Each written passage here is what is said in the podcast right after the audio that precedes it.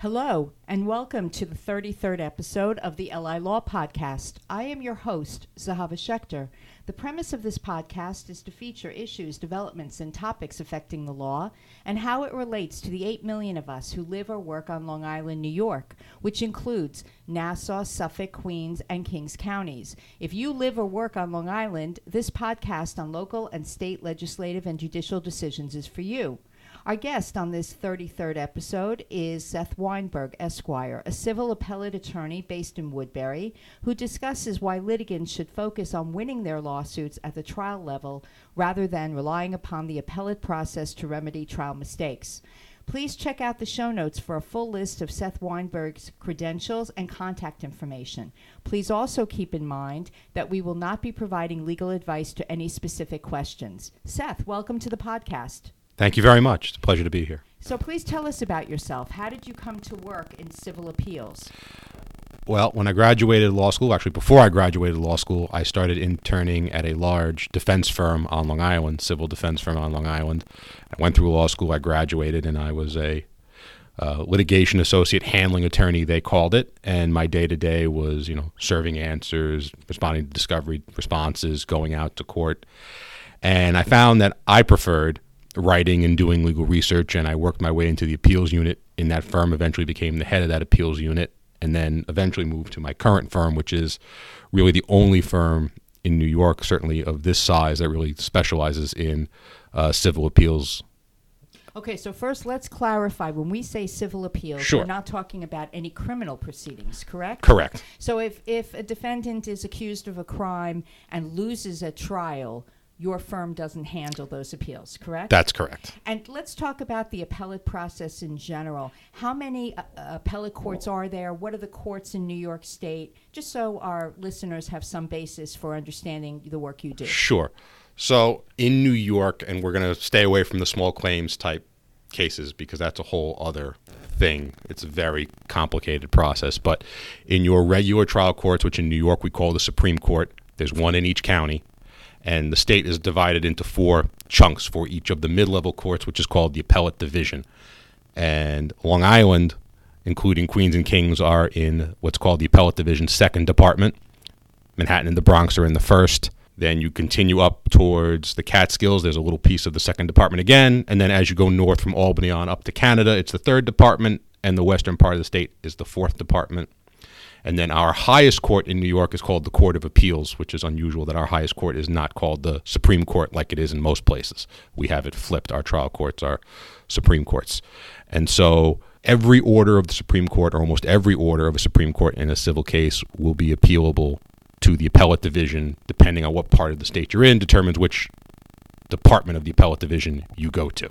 Okay, so I want to understand. I bring a lawsuit, or I'm a defendant in a lawsuit, and I win. Is there any reason for me to appeal? No, if you win, you're not going to appeal. You're going to be happy and go home. Your adversary may appeal. The other side may want to take an appeal. Okay, so if I lose my case, do I have an, as you said, an automatic right of appeal to the appellate division? Nine cases out of ten do. It's very rare in New York that you cannot take an appeal as of right. And usually, in most cases, you don't have to wait for the case to end. So if for example, you make a motion to dismiss early in the case and it's denied. You don't have to wait for the case to go all the way to trial and all the way to verdict to take your appeal. You can take an appeal from that motion, that dismissal order, and ask the appellate division to basically dismiss your case now before you get to trial. Okay, I want to understand though, it, it's probably a better idea to win at trial though than to rely upon the appellate proceeding, correct? That's correct, but there's this doctrine in appeals called preservation. What's that mean? That means that you have to make your arguments before the trial court if you want the appellate court to consider it. So while it's better to win at trial, you have to be prepared to take the appeal or defend the appeal. And so you have to consider every argument you're going to make on appeal when you're dealing not just with your trial, but with your motions, every step of the case. Because New York, every order or almost every order can be appealed, you need to be prepared for any order to be appealed, and you need to preserve your arguments in the trial court first. Okay, so let's say I go to trial and I think that the judge or the jury uh, found the facts to be incorrect. They, they did not handle the trial properly. Is that a good reason or ground for appeal? Usually, factual issues are not the best winning appeals. It's not to say you can't, it's just that the odds are against you when the only thing you have to argue is the jury disagreed with your facts, or what you argue the facts are. The appellate division likes to let the jury have its say and doesn't usually disturb that when it comes to facts. So, what is a good ground, for example, for appeal?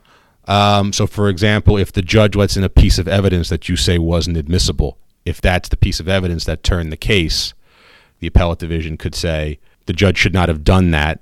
We're going to send it back for a new trial, and at the new trial, that piece of evidence isn't coming in. Or another way, which is usually what you want if you're the defendant, is let's assume all the facts are true, as the jury found them.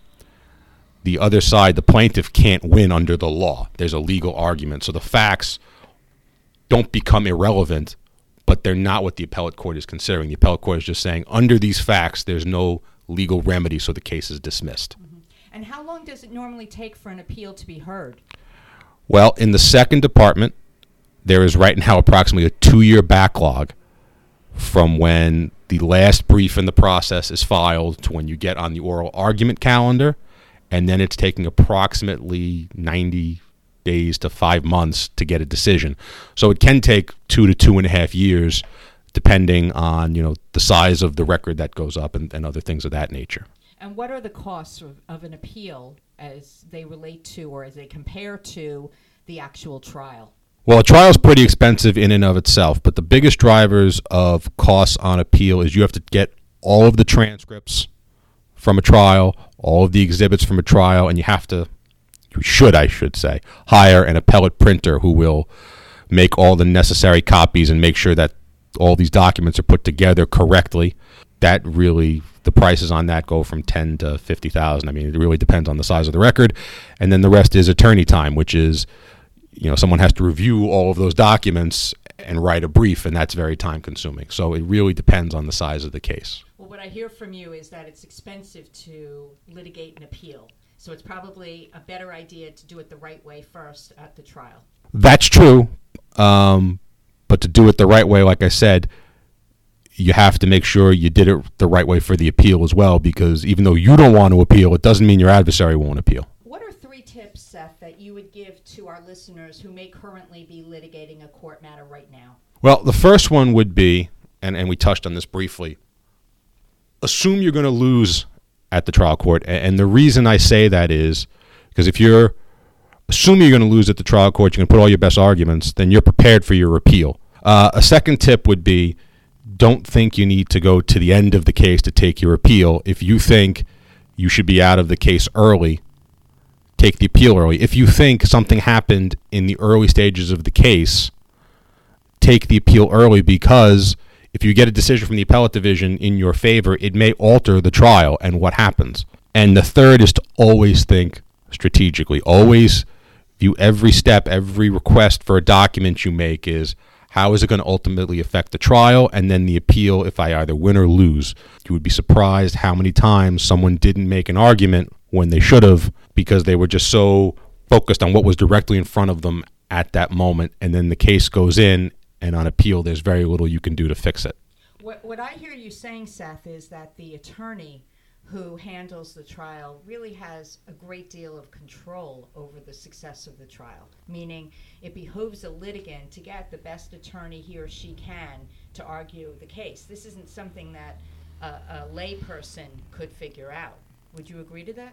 Yeah, I, I would definitely recommend you get the best attorney you can, and I would I would recommend that you look to get appellate counsel as early as you can because you know times have changed. It used to be appellate counsel wasn't called until the case was over and someone had to write a brief, but now people are calling in appellate counsel earlier because if they lose, they want to take the appeal. If they win, they want to defend the appeal, or in the interim, they want to show the other side, I'm serious, I'm prepared to go the distance.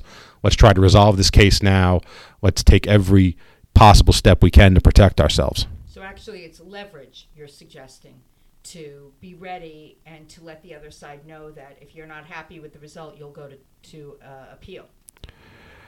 Yes, it's leverage, but it's also the practical realities of if you're prepared for the appeal, you're prepared for the appeal. It, it's both. It is both leverage and it's also making your appeal as successful as possible because it's all built earlier in the case. So now we're going to segue to what is on your desk, a recent matter which you can use to illustrate a teachable legal moment to the listeners. So, Seth, what is on your desk? I, I think this goes back to preparation, which is you never know which case is going to be the one that goes all the way. And we've had some cases in our office having to do with, for those who don't know, in automobile cases, it's not enough to say you got hurt in an automobile accident. You have to have a certain type of injury and you have to prove it was caused by the accident. These cases went to the appellate division and were treated routinely. No one really gave much thought to them at all. But lo and behold, behind the scenes, apparently, the judges at the appellate division had some concerns, and two of the judges dissented. So the way the appellate division in the Hold, hold on one second. Dissent means they disagree. correct. right? So the way the appellate division works is they sit in panels of four or five judges to hear a case, depending on which court you sit in. A majority is always going to be three judges. If you have what's called a 3 2 decision, meaning there were three judges in the majority opinion and two judges dissenting, eventually, whether it's at that moment or later in the case, you can have an appeal as of right to our highest court at the Court of Appeals. That's because it was not a unanimous decision. It's because it was two justices. So if you have a one judge dissent, that's not enough. You need to have a two judge dissent to get as of right to the Court of Appeals because the Court of Appeals does not hear every single case. Most of their cases, they decide to give permission for you to go there. There are certain instances where you can go as of right, one of which is when two judges dissent at the appellate division. So two judges dissented at the appellate division. We went to the Court of Appeals and we won there. But the point of why it's important to think about this particular case is not so much the principle of law it stands for. I promise you, when people were at the trial court, no one was thinking these were the cases that were going to the Court of Appeals. And no one thought that when it went to the appellate division. Fortunately, they did what they needed to do anyway, but that is not because they were thinking ahead. When we got the case after it was on its way to the Court of Appeals, we had what to work with. But there are cases where that doesn't always happen, and you can be hamstrung in what you argue either to the appellate division or the Court of Appeals because the first lawyers who handled the case didn't think about the next step in the litigation. They thought about what are the facts I need to make the most compelling argument to a jury who's going to decide facts, not necessarily what facts do I need to convince a panel of judges that this case needs to be dismissed on the law. And those are two different considerations. And when a case is heard on appeal, whether before the uh, appellate division or the Court of Appeals, are witnesses brought before the court? No, there are no witnesses. There's no new trial. So the court gets, the appellate court will get your appellate briefs, the record on appeal, which contained everything that happened in the trial court. Remember, we talked about hiring an appellate printer to put everything together for you. Usually, but not always, there's oral argument of the appeal, and your appellate lawyer will go to the appellate division and they'll be given, or the court of appeals, and they'll be given anywhere from five to 15 minutes to talk about your entire case. Um, there are no witnesses. It's not a new trial. So, how do the justices of the appellate division or the Court of Appeals make a decision when they don't hear from any of the witnesses? They don't judge their credibility. They only have documents in front of them, basically. Well, the important documents they have, particularly when it comes to trials, is the transcript of the trial. So we've all seen on TV there's a court reporter typing away.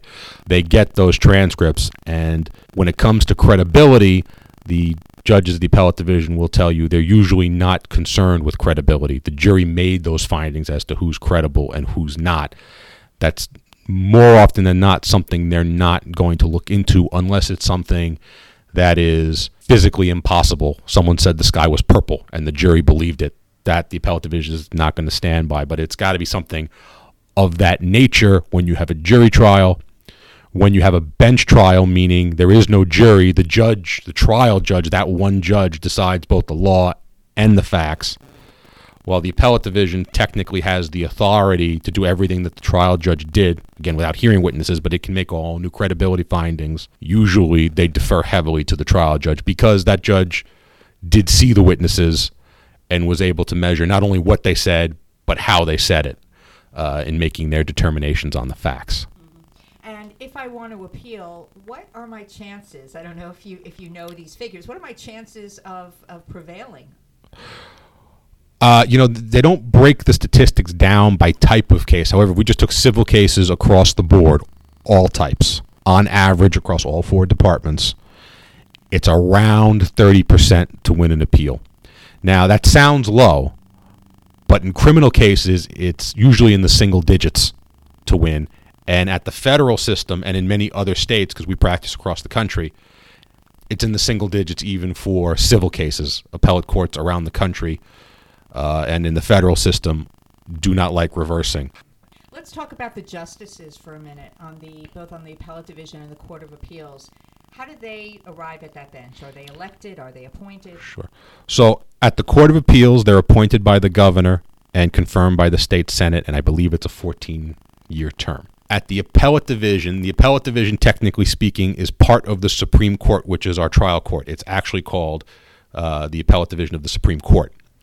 To get on that bench, you need to be an elected Supreme Court justice, and you are then appointed by the governor. There's no confirmation hearings. The governor just says you're on the appellate division. There are a lot of judges in New York who are called Supreme Court judges, but they're actually acting Supreme Court judges. And what that means is they may sit on the family court or the district court or the court of claims, but because there's a shortage of Supreme Court judges in a particular county, the administrators of the court system will bestow them the title of acting Supreme Court justice so they can hear the cases that Supreme Court judges hear. Those judges are not allowed to be appointed to the appellate division. Seth, is there something else you'd like to tell our listeners?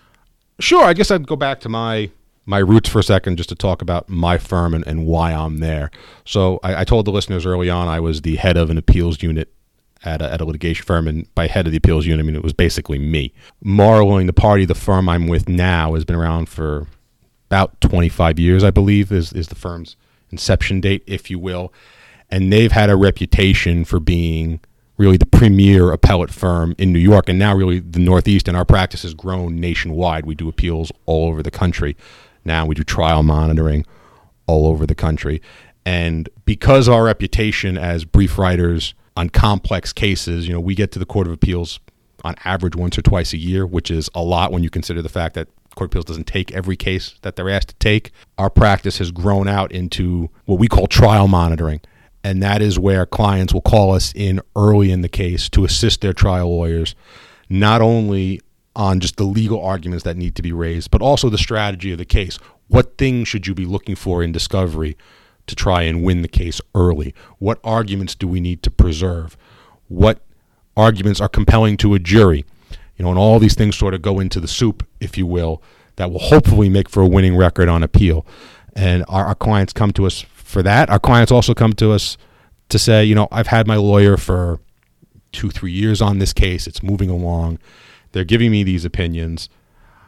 I just want another second set of eyes to work with the team, make sure everything's going the right way. What's this case? What's the value of this case? Am I walking into a buzzsaw on appeal? Are there issues? And we collaborate with the trial lawyers a lot to help them raise the best arguments and make sure that the client knows their true exposure on a case before they decide to go the distance. Because if at the end of the day the odds are against you winning, then the question becomes if you're a plaintiff or a defendant on either side of the case is how am I going to get the best resolution I can, whatever that may be. And a lot of times that's figuring out the arguments that put enough concern in your adversary to make the case settle for as good a number as possible. And a lot of times you do that without a brief, an appellate brief. You do that by making the arguments and making the threat of an appellate brief at a mediation, and you give your adversary pause that, wait a minute, these guys are prepared to go another two, three years fighting this case, and I can resolve it today for whatever amount or whatever remedy it's going to be. So half a loaf is better than no loaf, basically. Exactly. Okay. Well, thank you, and that's, Thank you. That's it for our 33rd episode. If you would like to contact Seth Weinberg, his contact information is in the show notes. And to our listeners, be sure to download this podcast on iTunes, Stitcher, Spotify, or wherever you get your podcasts. And while you are there, please rate us with a review that might start. I just heard on the LI Law podcast that the Massapequa Water District is beginning a process to acquire 5,800 Massapequa customers and infrastructure from New York American Water as the private water supplier prepares to sell its Long Island operation to a Canadian company. What a great move that would be for all public water utilities to absorb New York American Water's 120,000 customers on Long Island. The LI Law Podcast lets you know what's going on on Long Island and is your podcast for local tips which educate and entertain. Thanks for listening.